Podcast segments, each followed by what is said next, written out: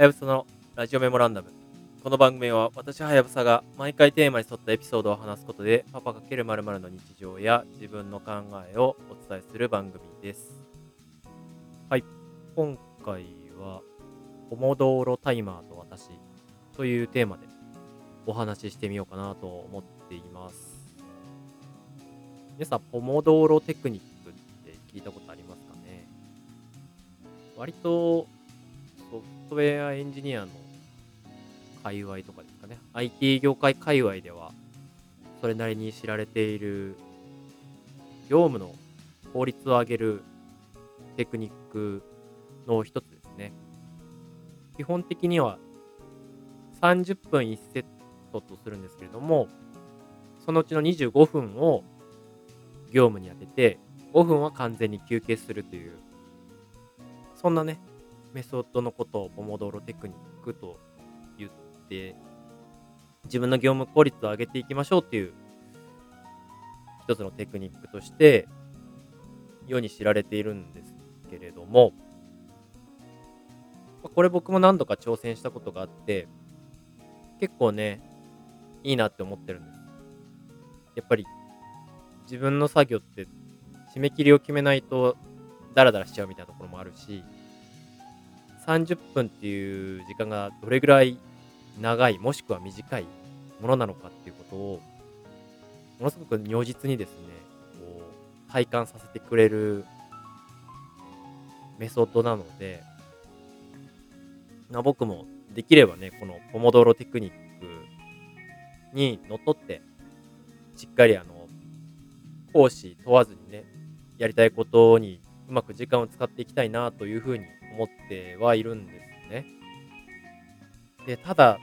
まあ、いくつか僕も試したんですけれども、なかなか、こう、根付かないんですよ。習慣化しないというか。僕が使ったので言うと、JustFocus っていう Mac のね、アプリで、25分経ったらこう強制的に画面が、あのースクリーンセーバー形式みたいなあとはトグルというタスク管理ツールについてるポモドーロ機能を使ったりとかもしたんですけれども、いまいちこう、しっくりこぞというか、何日かは続くんですけど、そのうちこう、なんていうんですかね、ちょっと馴染まないなっていう風になって、まあ、それで、やめちゃうみたいなことが続いていたので、これもしかしたら、アナログのタイマー使えば、もうちょっと柔軟にできるんじゃないかなっていうふうに思ったっていうのがきっかけです。で、じゃあアナログのタイマー何かなっていうふうに Amazon で調べたところ、タイムタイマーっていうものがですね、自分のこう、かけたい時間まで、時計の針で面積、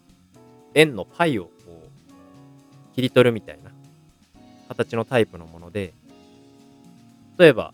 45分間だったら4分の3だし、30分だったら2分の1だし、みたいな感じですね。で、そういったものを使えば、うまくこう、自分の中でのポモドーロテクニックが回るんじゃないかというふうに思って、まあ、決して安くはないんですけども、3000円ぐらいしたので、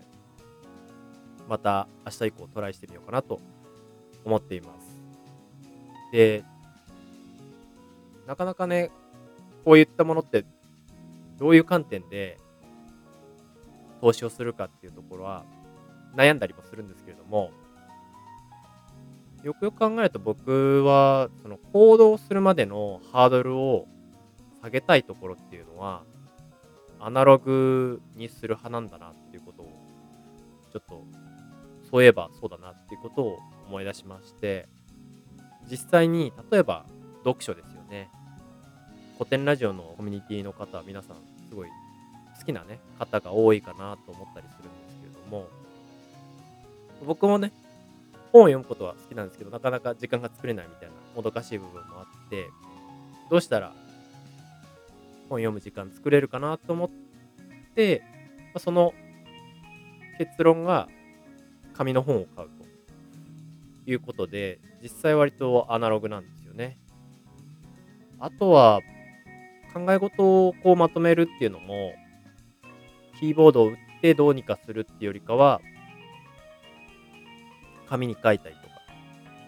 っていう方が自分なりに頭の中が整理できるっていうことあったので、A4 のバインダーに A4 のコピー用紙を挟んでですね、何かの時はこうパパパッと書き物をしていくっていうスタイルはやったりしてますね。一方で、めんどくさいことはね、極力デジタルに振りたいっていう感じなので、特に支払い回りとかですかね、電子マネーとか、クレジットカードとか、そういったものはね、もう基本的にキャッシュレスにしていってます。ま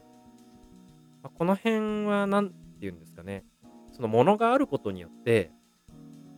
その存在感からアクションを埋めるものに関しては、ものがある方がいいなって思う反面、ものがないことの方が、マインドを持っていかれないっていうんですかね。考えるリソースを持っていかれないっていうことに関しては、極力デジタルにしていきたいな、みたいな感じで運用してるのかな、みたいなことを、今ちょっと話してみて思ったっていうところです。この辺はね、本当にあの人それぞれだと思うので、僕のスタンスとしては、僕にマッチするかどうかっていうところを非常に大事にしています。ここに来るまで結構僕も時間がかかりまして、やっぱりね、こうあるべきとか、こうやった方がいいみたいな、ベストプラクティスにとらわれがちだったんですよ。やっぱりそっちに適合できる自分がすごいとかかっこいいとかっていう側面もあったと思うんですけれども、どう背伸びしても結局こう身にならないっていうんですかね。運用がうまくいかなければ何の意味もないっていうことは何度も痛い目を見ているというか 続かなかったっていうことからフィードバックをもらってはいるのでそこに関してはもう逆にね、開き直って自分にとってやりやすい、マッチしている、心地いいっていうところを大事にして、自分のやり方っていうことを肯定しながら試行錯誤していくっていうスタイルに変えました。なので、今回のね、この投資もどれぐらいちゃんと回収できるかっていうのはわからないところではあるんですけれども、自分なりのね、この、見えるものが存在するっていうことによって、自分の行動が加速されるっていうんですかね。行動のハードルが下がるっていう状況があるんじゃないかっていう仮説があるので、その仮説にしっかりね、沿った行動が自分ができるかどうかっていうところを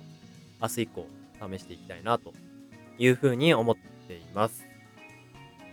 はい。